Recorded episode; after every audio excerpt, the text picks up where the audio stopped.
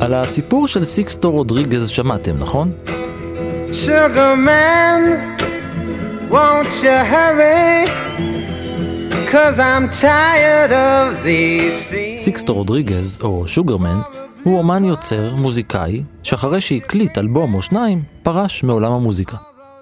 הוא לא ידע, אבל הוא הפך לכוכב על בדרום אפריקה. אחרי עשרות שנים, חיפש אותו עיתונאי. הוא מצא אותו, ושוגרמן חזר לקדמת הבמה והתניע את הקריירה שלו מחדש. עשו על זה סרט, אם לא ראיתם, זה הזמן. מחפשים את שוגרמן, הוא זכה באוסקר. סרט על שוגרמן יש רק אחד, אבל הסיפור הזה, על מוזיקאי שנעלם, נמצא וחזר לחיים, יש רק עוד אחד. והסיפור הזה הוא על מוזיקאי הבלוז הגדול ביותר.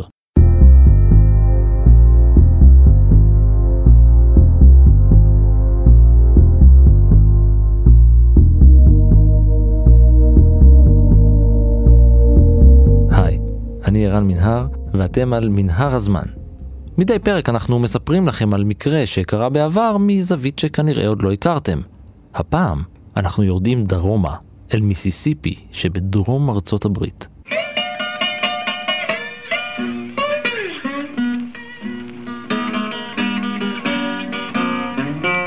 בבית משפחת האוס חיו בתחילת המאה ה-20 אבא, אמא ושלושת הילדים שלהם. ראיתם כבר את הסצנות האלה בסרטים. משפחה שחורה, דתית, מחוברת לקהילה ומוזיקלית מאוד. האבא, אדי, ניגן בטובה בלהקה יחד עם האחים שלו. לפעמים הוא גם ניגן על גיטרה, אבל בשאר הזמן שלו הוא היה שותה. כל כך שותה, עד שהוא נאלץ לעזוב את הכנסייה שלו. מזל שהוא הפסיק וחזר אל ישו כי הוא הפך לכומר זוטר. אבל זה היה מאוחר מדי. אשתו עזבה אותו אל לואיזיאנה שמעבר לנהר, ולקחה איתה את בנם האמצעי, שגם לא קראו אדי. כדי להבדיל מאבא אדי, הכינוי שדבק בו היה סאן, בן. אדי האוס הצעיר אימץ את הדת כמו כל בני משפחתו. הוא היה הולך לכנסייה מגיל צעיר, וגם אהב מוזיקה, הוא הכי אהב לשיר, אבל הוא ממש לא אהב לנגן.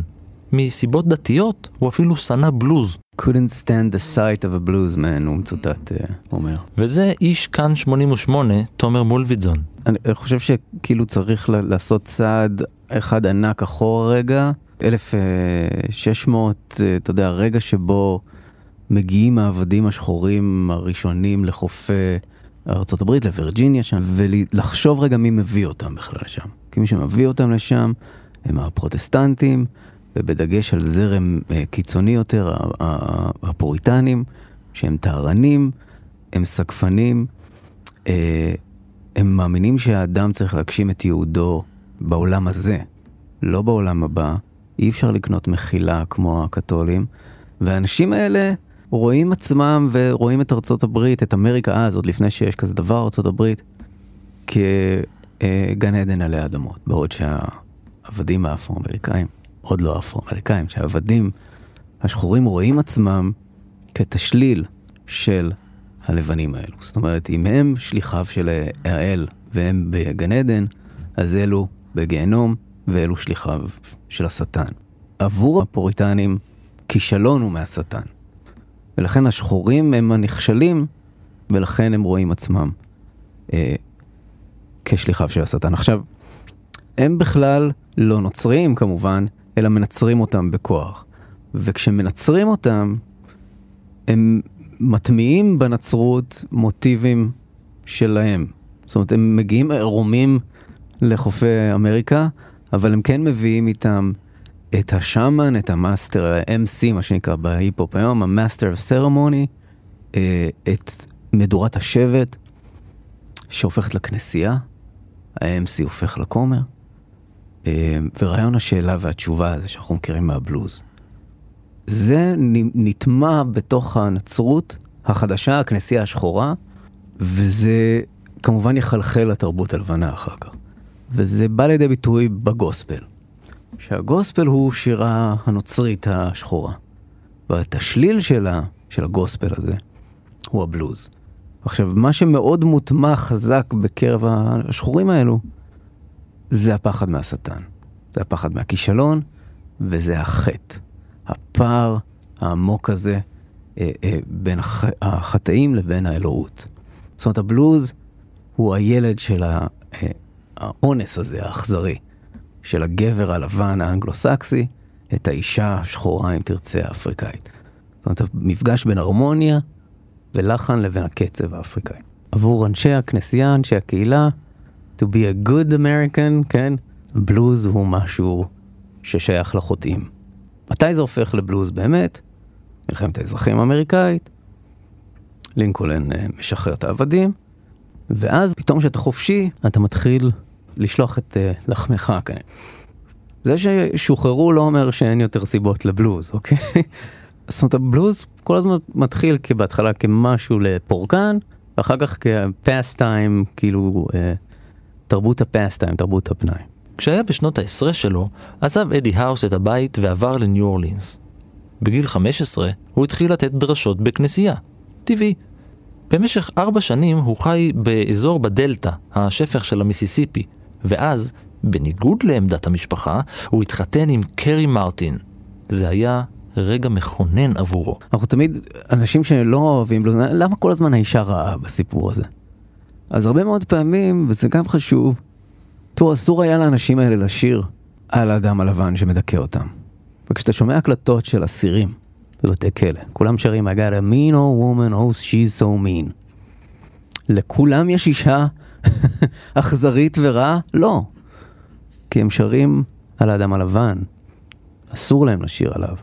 ולכן גם לפעמים השטן הוא האדם הלבן, האישה היא השטן, האישה היא האדם הלבן, זאת אומרת, הרבה קודים, הרבה מאוד קודים בבלוז, וזה כדי להבין את השפה בכלל של הדבר הזה שנקרא בלוז. אז סאנהאוס מאמץ את, את הדת, הוא מאמץ את הפחד הזה המוטמע מהחטאים, והוא כן, הוא בורח איתה, היא יותר מבוגרת ממנו. זאת אומרת, אחד הדברים שאומרים על סאנהאוס, זה שהוא בחר בחיי הדת גם כדי לחסוך לעצמו את ה-hard labor, כאילו לחסוך לעצמו את העבודה הקשה. אבל בשביל האישה הזו הוא מוותר על זה, והוא הולך לעבוד במטע כותנה איתה. זאת אומרת, הוא מקריב לא מעט בשביל סיפור האהבה הזה, אבל בסוף הוא חוזר לבד. יותר מאוחר הוא צוטט כשאמר עליה שהיא הייתה רק עוד אחת מהפרוצות של ניו אורלינס. טוב, תראה, זה שלב חשוב בחייו של... זאת אומרת, יכול להיות שבלי האישה הזאת, אה, כל המסלול ההיסטוריה של מוזיקה היה משתנה לחלוטין. זאת אומרת, יכול להיות שהאיש הזה, בלי האישה הזאת, היה עד היום כומר אלמוני, אולי כומר מאוד מוצלח, אתה יודע. זה היה ב-1922, בדיוק כשאימא שלו מתה. הסלידה שחש האוס כלפי עבודה חקלאית או טיפול בחווה ליוותה אותו כל ימיו, כשהוא עובר מעבודה לעבודה, מכתובת לכתובת, ממפעל מתכת אל חוות סוסים. בחוות הסוסים בלואיזיאנה הוא החל לחבוש כובע בוקרים. אני כמעט לא ראיתי תמונה של סאנהאוס בלי הכובע הזה. אה, מצד שני לא צילמו הרבה תמונות באותה תקופה, מצד אה, שלישי בו, האיש שמגלה אותו, דיק ווטרמן, הוא אחד מצלמי הבלוז הגדולים, והוא הלך סביבו, קרקר סביבו עם מצלמה. אז אם היה רגע שסאנאוס בלי כובע, כנראה שדיק ווטרמן תפס את זה. בשנות ה-20 שלו הוא התקרב אל הדת עוד יותר. הוא החל לעבוד בתפקיד כומר במשרה מלאה בשתי כנסיות. אבל בדיוק כמו אבא שלו, גם הוא החל לשתות. ולשתות, ולשתות, ולרדוף שמלות. מה הפלא שאחרי כמה שנים הכנסייה פשוט סילקה אותו? הם פיטרו אותו מתפקידו, אבל הוא המשיך לשאת דרשות מדי פעם. עד שב-1927 הכל השתנה. ממש כמו הערה דתית, האוס בן ה-25 חווה הערה מוזיקלית. לא, הוא לא הפסיק לשתות, וזה בדיוק מה שעשה את כל ההבדל. אחד מחבריו לבקבוק ניגן על גיטרה בצורה שהוא לא שמע קודם לכן. החבר, או ג'יימס מקוי או ווילי ווילסון, ההיסטוריה לא ממש סגורה על זה, ניגן בגיטרת slide, או צוואר בקבוק.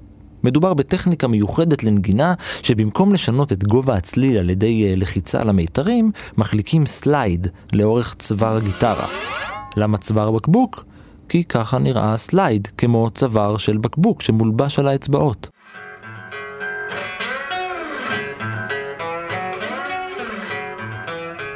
יש טוענים שהטכניקה הזו של ה slide מגיעה מהוואי בכלל. אמ, רוב ההקלטות החשמליות הראשונות, אגב, סתם כאנקדוטה, פחות או יותר באותם שנים, מגיעות מסגנון הנגינה אה, אה, שהתפתח בהוואי, איזשהו יחס שונה לכלי פשוט, זאת אומרת, אה, זה מגביר את הגיטרה יותר, זאת אומרת, זה היה רעיון יותר של עידוד ו... וזה. האוס נגנב. פשוט נגנב. הוא שינה את דעתו בנוגע לבלוז מיד. מה הוא עשה? פה ההיסטוריה כבר יותר בטוחה. הוא הלך וקנה גיטרה מהמוזיקאי פרנק הוסקינס, ותוך כמה שבועות כבר ישב לנגן איתו ועם מקוי ועם ווילסון. אז האגדה מספרת שהוא הלך יום אחד, אחרי שהוא חזר אה, אה, אחרי הפרידה, ופשוט שמע מישהו מנגן. יש טוענים שזה ג'יימס מקוי, וג'יימס מקוי, הטענה היא שהוא מלמד אותו אה, מספר שירים אה, שנותן לו את ההתחלה. אחד השירים שלמד ממקוי היה My Black Mama, שהפך לאחד המפורסמים שלו.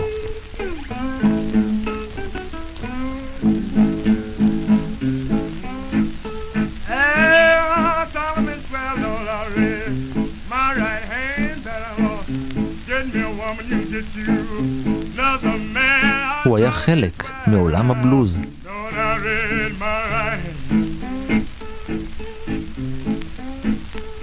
מה שמעניין ב- ב- בכל הסיפור של סאן האוס ואיך שהוא ניגן על גיטרה, זה הייתה, זו הייתה הופעה שלמה, זאת אומרת, כשאתה, כשאתה, כשמלמדים לנגן גיטרה היום, מנגדים, מל- מלמדים אותך להשתמש באצבעות ובפרק היד.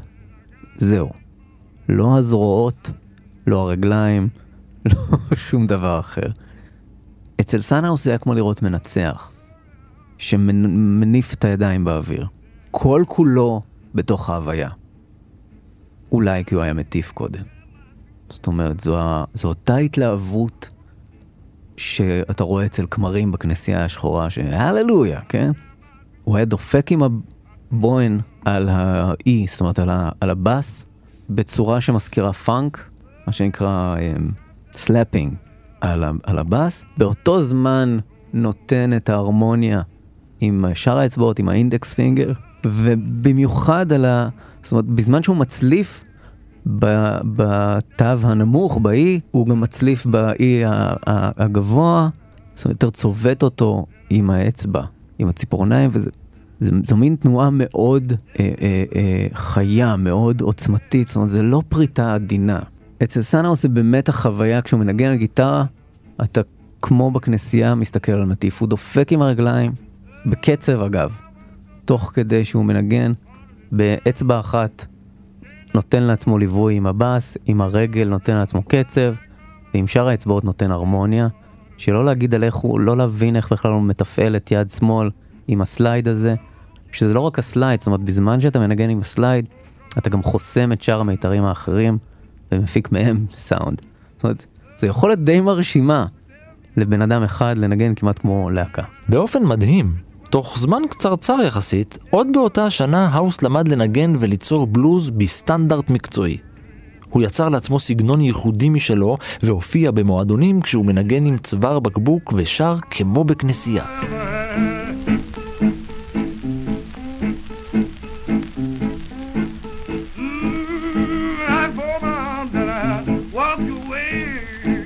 מכירים את האמירה שהחיים כבלוזיסט מלאים בצרות? אז הצרות של סאן האוס היו מלאות, ממש מלאות. לא הרבה אחרי שהתחיל להופיע עם המוזיקה החדשה שגילה ופיתח, הוא ניגן באיזה joint בליון. אחד האנשים במקום החל לירות פתאום, אתם יודעים, אמריקה. האוס נפצע ברגלו, ועל פי החשד, הוא ירה בו בחזרה והרג אותו. הוא נעצר, נשפט במהירות ונשלח ל-15 שנה בפנים, מתוכן ישב שנתיים בכלא פארצ'מנט. ההורים שלו הפעילו לחץ כבד כדי שישוחרר. הם טענו כי הוא פעל בהגנה עצמית. כל הסיפור הזה בכלל, זאת אומרת, זה הקלישאה של הבלוז. זאת אומרת, אם אתה מסתכל שנייה על הסיפור של סאן האוס, זה הקלישאה של הבלוז, זה בדיוק מה שהוא פחד ממנו. אם אני אלך לבלוז, משהו רע יקרה. לא, לא, פח, לא עוברת, לא עוברים יותר מדי חודשים אפילו, עד שהוא מסתבך בעקבות הבלוז הזה. ה juke joints היו מקומות מאוד, עד היום, מאוד מפוקפקים, מאוד מסוכנים, הרבה אלכוהול, עוד פעם, זה המונשיין הזה. אגב, זוגתו דאז מעידה נגדו במשפט, אה, ממש אה, נקמה של אלוהים כנראה, והוא באמת נשפט, אה, לטענתו כמובן עד היום, עד שהוא מת, טען שזה היה בהגנה עצמית. פארצ'מן בלוז, פארצ'מן פריזן הוא מקום מאוד חשוב, אגב, פארצ'מן בלוז זה שיר שנכתב על המקום הזה של בוקה ווייט, עוד ענק אה, slide guitar. המקום הזה כנראה ייצר הרבה מאוד שירי בלוז. אלן לומקס מקליט שם אה, כמה אה, רצועות מאוד טובות. זה מקום שמייצר, שייצר הרבה מאוד סבל, ולכן ייצר הרבה מאוד אה, אה, בלוז, והרבה מאוד בלוזיסטים. הרבה מאוד מהבלוזיסטים הסתבכו, והרבה מאוד שירי בלוז נכתבו בכלא או בעקבות הכליאה הזו. אגב, ברשומות של בית המשפט ובארכיוני השירות לשיקום האסיר של מיסיסיפי אין שום תיעוד למקרה. כשהשתחרר ב-1929 או ב-1930, השופט אסר עליו להישאר בעיר. האוס יצא למסע אל חיים חדשים בדלתא. הוא היה בלוזיסט במשרה מלאה. הוא צעד ברגל עד לג'ונסטאון, ושם תפס רכבת אל העיירה לולה. ומי היה בלולה באותו הזמן? צ'רלי פטון, כוכב הבלוז של הדלתא באותם הימים. הוא הגיע למקום אחרי שגורש מהחווה בה עבד כקוטף כותנה. צ'רלי פטון היה אלוויס של אותה תקופה, הנדריקס של אותה תקופה, מייקל ג'קסון של אותה תקופה, אוקיי? זאת אומרת, סאן האוס מגיע ללולה בלי להבין בכלל שהוא נכנס, stepping into the territory, כן? הוא לא מבין ש... הלו. פה, פה זה המקום של אה, מישהו אחר. וצ'רלי פטון היה כוכב, יש תמיד איזה הילה סביבו, כאילו הוא אדם ענק, עצום מימדים. הוא בעצם היה בחור די נמוך, ודי cheerful guy, כן? מה שצ'רלי פטון עשה היה uh, לבדר את, ה, את האנשים, והוא עשה את זה טוב. זאת אומרת, הוא היה פרפורמר טוב, הוא היה צ'ארמר, uh, הרבה נשים סביבו. ועבור פרמנט רקורד שאז התחילה להקליט את האנשים האלו, הוא היה המאני מייקר. מהר מאוד הופך באמת להיות הכוכב של לולה, ובכלל, כנראה הדמות הכי חשובה אה, בהיסטוריה של הדלתא בלוז. צ'רלי פטון השאיר כזה רושם וכאלה הקלטות ששינו את עולם המוזיקה לנצח. פטון והאוס היו הפכים גמורים. פטון היה איש מצחיק, נמוך וקולני, שהשתמש בכל טריק בספר כדי למשוך אליו קהל בהופעות. האוס היה גבוה ורזה, עצבובי, שהרגיש עדיין חצי מתנצל שהוא בכלל מנגן בלוז, המוזיקה שהוא כל כך התנגד לה. כשהוא הופיע, הוא פשוט נתן את כל כולו אל השירים שניגן ושר, שזה היה עיקר ההופעה. כשהאוס ירד מהרכבת בלולה, חסר פרוטה ומחפש את דרכו, פטון היה שם והביט בו, אך הוא לא ניגש אליו. הוא גם ראה אותו מתחיל לנגן בבית קפה אחד, שם הגישו גם וויסקי, והוא צובר קהל של מעריצים לא קטן. פטון הופיע בזמנו עם ווילי בראון. היחסים עם ווילי בראון הם אולי אה, אה, רגע ראשון של התחלה הזו של שיתופי פעולה בין מוזיקאים מפרים. זה קורה הרבה יותר חזק בין סאנהאוס ווילי בראון. זה מתחיל אצל פטון ווילי בראון. ווילי בראון הוא נגן מפוחית מרשים, הוא כותב שירים לא רע, הוא זמר לא רע. ההיסטוריה קצת שכחה אותו, וגם אני אומר לא רע במקום להגיד uh, מדהים או משהו כזה. כאילו בלוז בשורש שלו הוא הרי סיפור סיפורים מדור לדור, מפה לאוזן. שימור הסיפור, כן, זו אותה תרבות אה, אה, אפריקאית עתיקה ש, שכולנו התחלנו בה של לשמר את הסיפור. כששני אנשים מתחילים לספר סיפור יחד, משהו חדש נוצר. מה קרה כשפטון ראה שהאוס צובר פופולריות? טוב, תלוי את מי שואלים. חלק מהמומחים טוען שהכוכב הזמין את האוס להופיע יחד איתו ועם בראון, ככה שכולם הרוויחו מהחיבור. אבל יש גם מי שטוען בתוקף כי הרמה המוזיקלית של האוס לא הייתה מספקת כדי לנגן עם השניים. יותר מזה, הביוגרפים של פאטון בכלל אומרים שהשניים לא הכירו זה את זה באותה התקופה. ובכל מקרה, כשהאוס ופאטון הפכו בסוף לחברים, הם הופיעו בנפרד. ומה שחיבר אותם במיוחד, היה החיבה, מה חיבה? אהבה לאלכוהול. מוזיקה לא נוצרת בוואקום.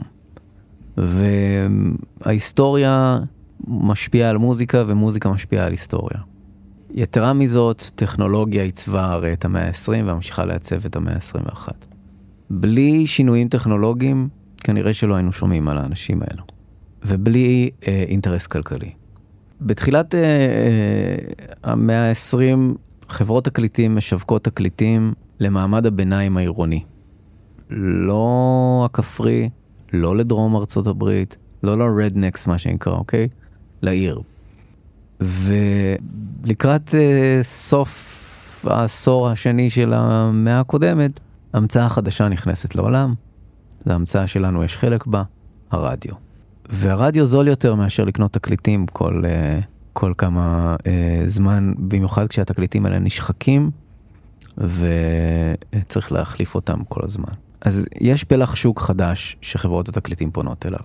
אוקיי, אם אנחנו, חברות תקליטים ממש מתחילות להפסיד בגלל הרדיו, להסתבך כלכלית בגלל הרדיו, ופרומנט היא החברה החלוצה בסיפור הזה, היא מבינה שהיא צריכה לשווק את התקליטים שלה ואת המכשירי אה, אה, מוזיקה שלה לאנשים אחרים, והאנשים האלו הם הרדנקס, הם הדרומיים, הם שולי החברה האמריקאית.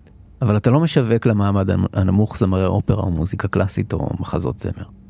אתה משווק להם את המוזיקה שהם רוצים לשמוע.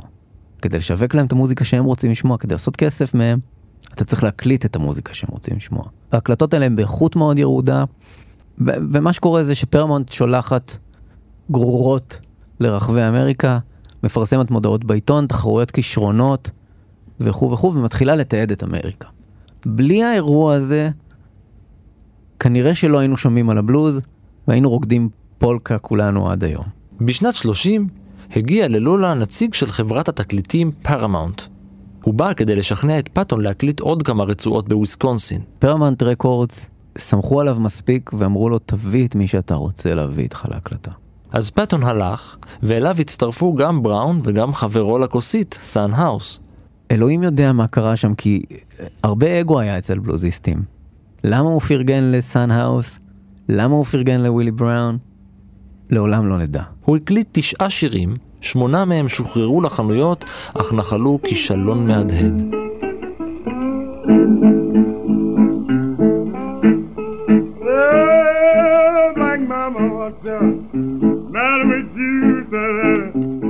Black Mama אחר כך יהפוך אצל בחור צעיר בשם מקינלי מורגנפילד ל-Country Blues, ואחר כך ל-I can't be satisfied, שאחר כך יהפוך אצל חבורה שקוראת לעצמה על שם שיר של אחר של מאדי ווטרס, רולינג סטונס, ל-I can't get no satisfaction.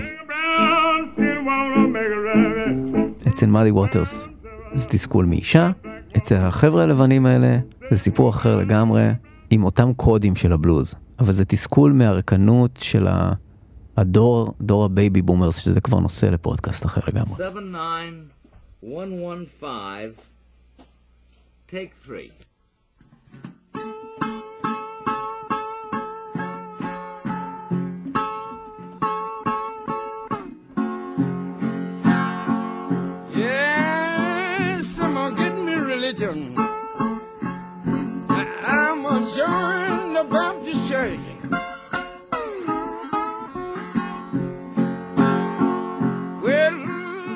מה קורה ב-1929-1930?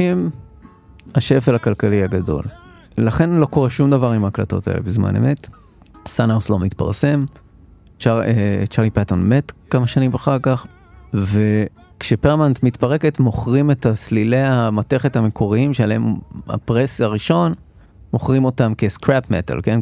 כפסולת, אבל שמחזרו אותה, קראתי איפשהו אפילו, כדי לקשור פרות. ולכן כל מה שנשאר זה ההקלטות הפרס לוויניל. נשארו מעט מאוד uh, תקליטים, ועדיין ההקלטות האלה שוות מיליוני, עם, עם, אני חושב שאפשר אפילו להגיד מיליוני uh, דולרים, אם אני לא מגזים.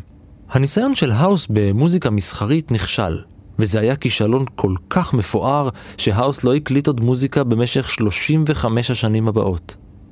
הוא אמנם המשיך להופיע, אבל מצא לעצמו עבודה קבועה. הוא היה נהג טרקטור במשך ארבע שנים. בזמן הזה ובשבע השנים שלאחר מכן, התגלגלו ההקלטות שלו אל בחור בשם אלן לומקס, שעבד בספריית הקונגרס.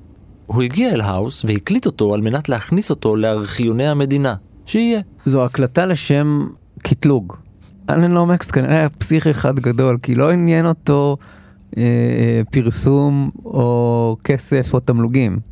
עניין אותו לתעד ולקטלג. להקליט את זה, לתת לזה מספר ולסדר את זה בספרייה. הוא הקליט אותו מנגן ושר, הקליט אותו רק שר, הקליט אותו רק מנגן.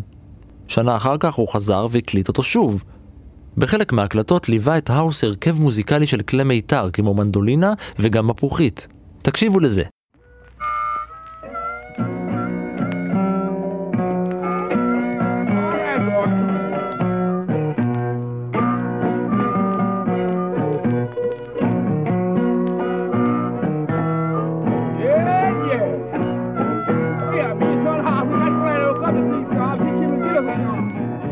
וטוענים על ההקלטות האלה, שאם רק הייתה שם, היה שם PA נכון, זאת אומרת, אם רק הייתה שם, היה שם מיקסר והגברה ואיזה סאונדמן כמו אלן פרסונס או משהו כזה, אז היה אפשר להכתיר את זה כהקלטות ה- ה- המוזיקה, זאת אומרת, ה- היה אפשר להכתיר את, אתה יודע מה, אפשר להכתיר את הרגע הזה, כאחד הרגעים הראשונים בהם מתחיל המעבר הזה מ-one man לאיזושהי הפקה מוזיקלית מורכבת יותר. אבל זה כנראה אחת ההקלטות הראשונות של בלוז, אה, אה, אה, כמו שאנחנו מכירים הקלטות היום. אם היו מקליטים את זה באיכות טובה, אם היה אפשר לשמוע מתופף בסיפור הזה, אז באמת אה, זה היה הרגע הראשון שבו נשתלים זרעי המוזיקה המודרנית.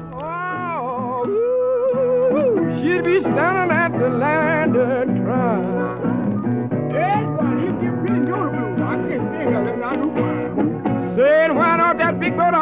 ועכשיו, תקשיבו לזה. כל הסיפור הזה על האוס לא היה ידוע בכלל עד שנות ה-60. סאן האוס פשוט נעלם מהציבור. הוא לא הקליט, לא הופיע, לא נשמע, ואפילו לא נראה באזור. הוא פשוט נעלם.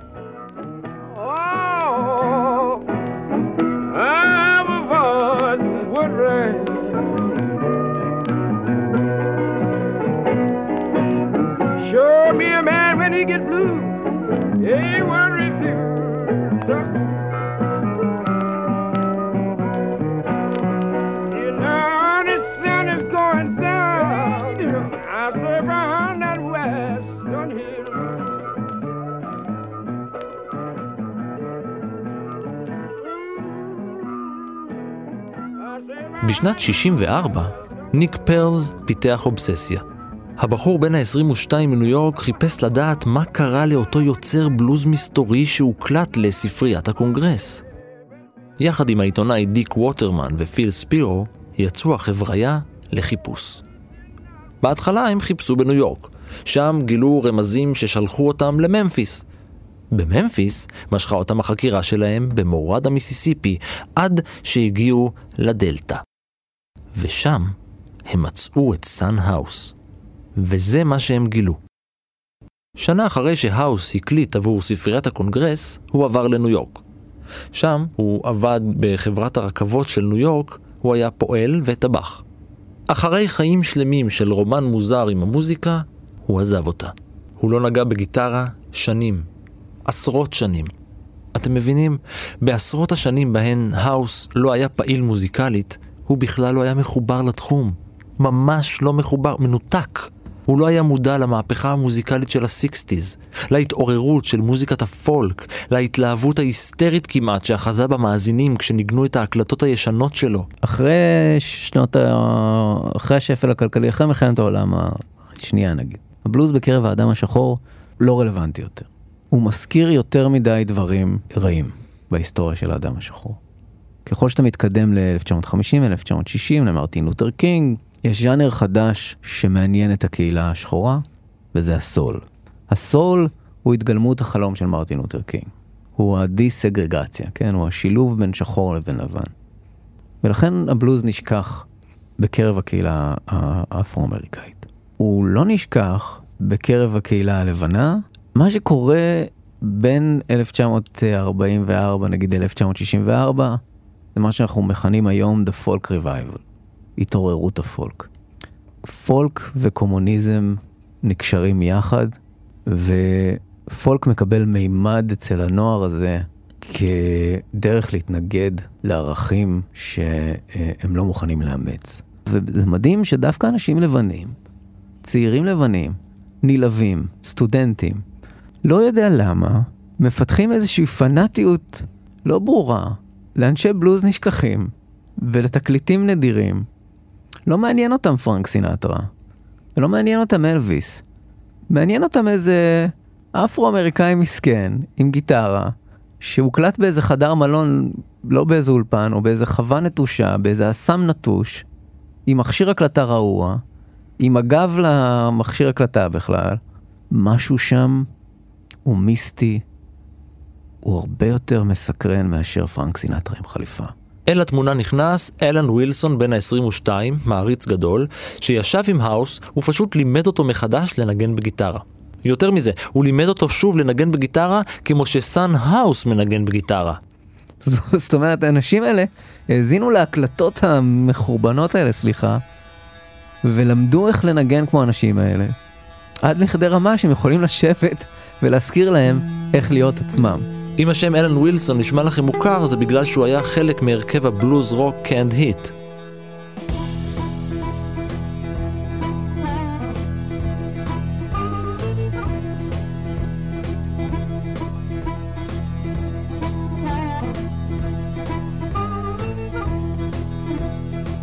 מאוחר יותר, בשנת 70, השניים גם הופיעו יחד.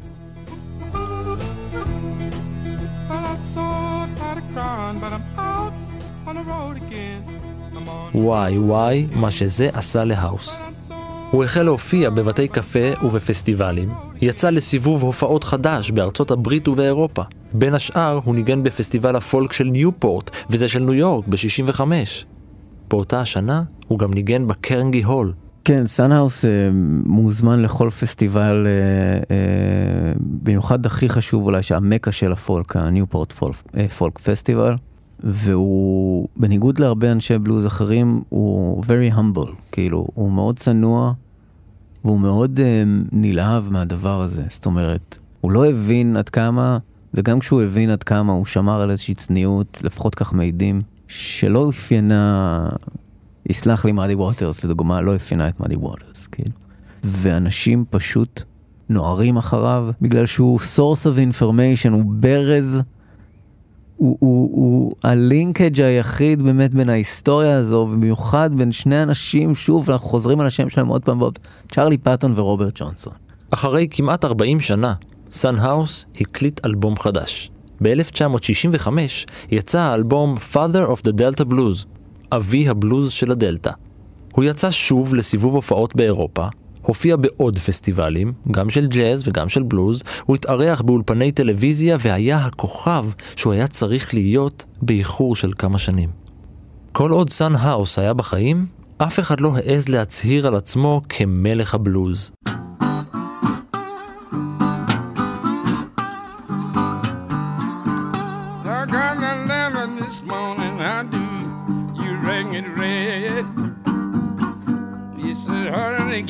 Love is dead. I got a letter this morning. Mm?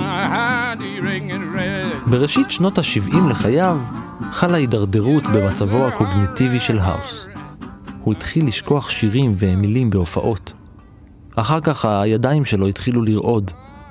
הרעידות הפכו כל כך חמורות שהוא לא היה יכול לנגן יותר. בצער גדול הוא נפרד מהגיטרה, ואחר כך הפסיק גם להופיע. משנת 74 הוא לא נראה יותר על במה. הוא חי בביתו שבדטרויט. בשנת 80 הוא נכנס להיכל התהילה של האבות המייסדים של הבלוז. בדיעבד הוא אובחן כחולה פרקינסון ואלצהיימר, אבל באוקטובר של 1988 הוא מת דווקא מסרטן. חברי הדטרויט בלוז סוסייטי ערכו מופע התרמה, אספו כסף והקימו מצבה לזכרו על הקבר שלו. Don't you mind people grinning in your face? Don't mind people grinning in your face. Yeah, just bear this in mind. A true friend is hard to find. Don't you mind people grinning in your face? You know your mother ועד. כאן מנהר הזמן להפעם. Your sisters and your brothers. תודה. לתומר מולביטזון מכאן Yes, 88. don't care how you're trying to תודה גם. לאור מנהר שהיה על ההפקה והרגיש את הבלוז, ולניר גורלי שהיה על העריכה ושאב השראה. Don't you mind people grinning in your face? Don't אתם יכולים לעקוב אחריי בטוויטר או בפייסבוק, להציע רעיונות, להגיב, ובכלל, להתחבר. פרקים נוספים וסיפורים אחרים מההיסטוריה אתם יכולים למצוא באתר של כאן.org.il/פודקאסט ובכל אפליקציות הפודקאסטים השונות. אגב, אם יש לכם ילדים, אתם חייבים להשמיע להם את הפודקאסט המעולה היסטוריה לילדים עם יובל מלכי. round and round. Just as soon as your back are turned, they'll be trying to crush you down. אני ערן מנהר, נשוב וניפגש, כרגיל, בפרק הבא. Don't you mind people grinning in your face? Don't mind people grinning in your face. Don't mind people grinning in your face. Oh Lord, just bear this in mind. A true friend is hard to find. Don't you mind people grinning in your face?